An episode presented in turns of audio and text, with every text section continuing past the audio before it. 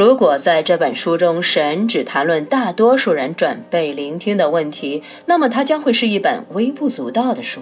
当神说话时，大多数人对神说的话都没有做好聆听的准备，他们通常要等上两千年。好吧，好吧，你继续说吧。我们已经没有刚才那么震惊了。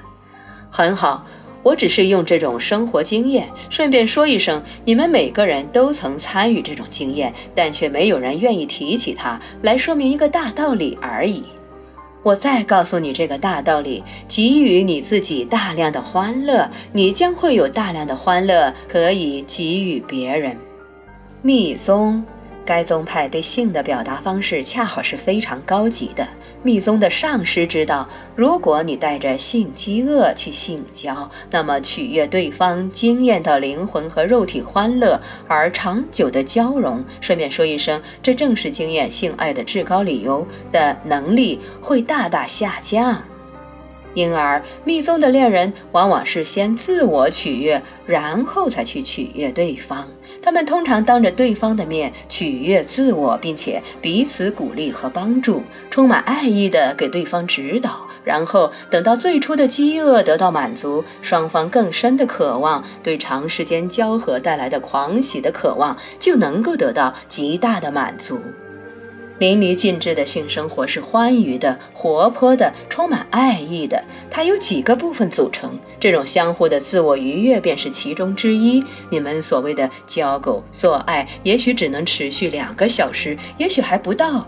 对于你们大多数人来说，那顶多就是一次二十分钟的运动。也就是说，如果能坚持二十分钟，你们就要谢天谢地了。我可没想到这本书会变成性爱手册啊！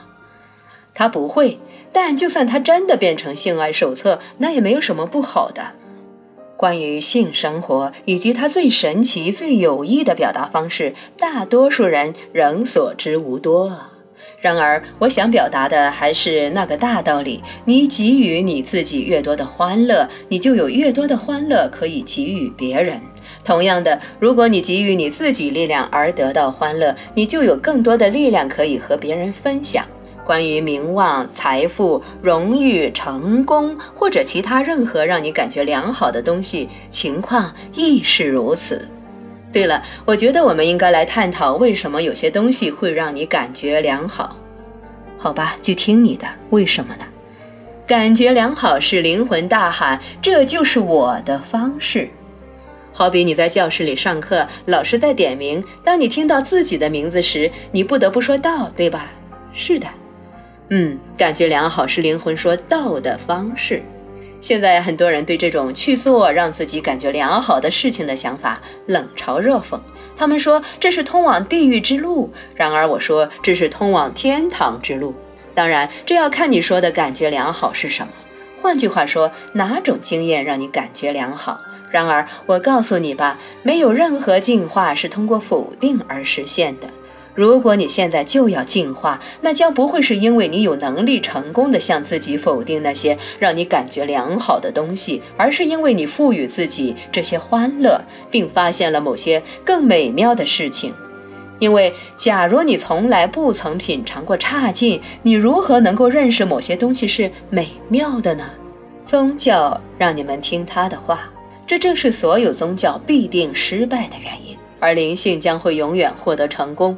宗教要求你们学习别人的经验，而灵性催促你们寻找自己的经验。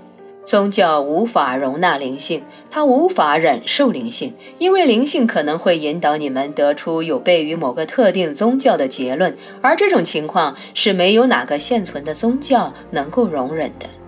宗教鼓励你们探索别人的思想，将他们视为自己的思想；灵性要求你们扔掉别人的思想，创造出你们自己的思想。感觉良好是一种方式，你用它来告诉你自己，你在产生良好感觉之前，最后的思维是真相，最后的话语是智慧，最后的行动是爱。只要看看让你感觉良好的是什么，就能明白你取得了多么遥远的进展，多么高级的进化。别通过否定或者避开那些让你感觉良好的东西来强迫让你自己在进化的路上走得更远更快。自我否定即是自我毁灭。然而，你要明白这个道理：自我规范并不等于自我否定。自我规范是主动的选择，人们决定自己的身份，并依据这个决定去做或者不做某些东西。如果你宣称你自己是尊重他者权利的人，那么不去盗窃或者抢劫他们，不去强奸和掠夺的决定根本就不可能是自我的否定，那是自我的宣言。所以要说衡量一个人在进化的道路上走了多远，只要看看让他感觉良好的是什么就可以。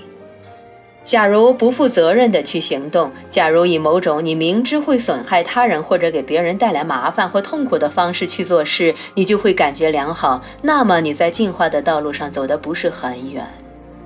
觉悟是这里的关键所在。各个家庭和社区中的年长者的任务是在年轻人中创造和传播这种觉悟。神的使者从事的工作与此相同，提升所有人的觉悟，让他们明白伤害或者帮助一个人，即是伤害或者帮助全部人，因为我们是一体。当你从我们是一体的立场出发，你绝对不可能发现伤害别人让你感觉良好。所谓的不负责任的行为将会消失。正是在这些参数之内，进化中的生灵才能经验生活。正是在这些参数之内，我才会建议你们允许自己去拥有生活提供的一切。你们将会发现，生活提供的比你想要的更多。你是你所经验的，你经验你所表达的，你表达你所拥有的，你拥有你赋予自己的。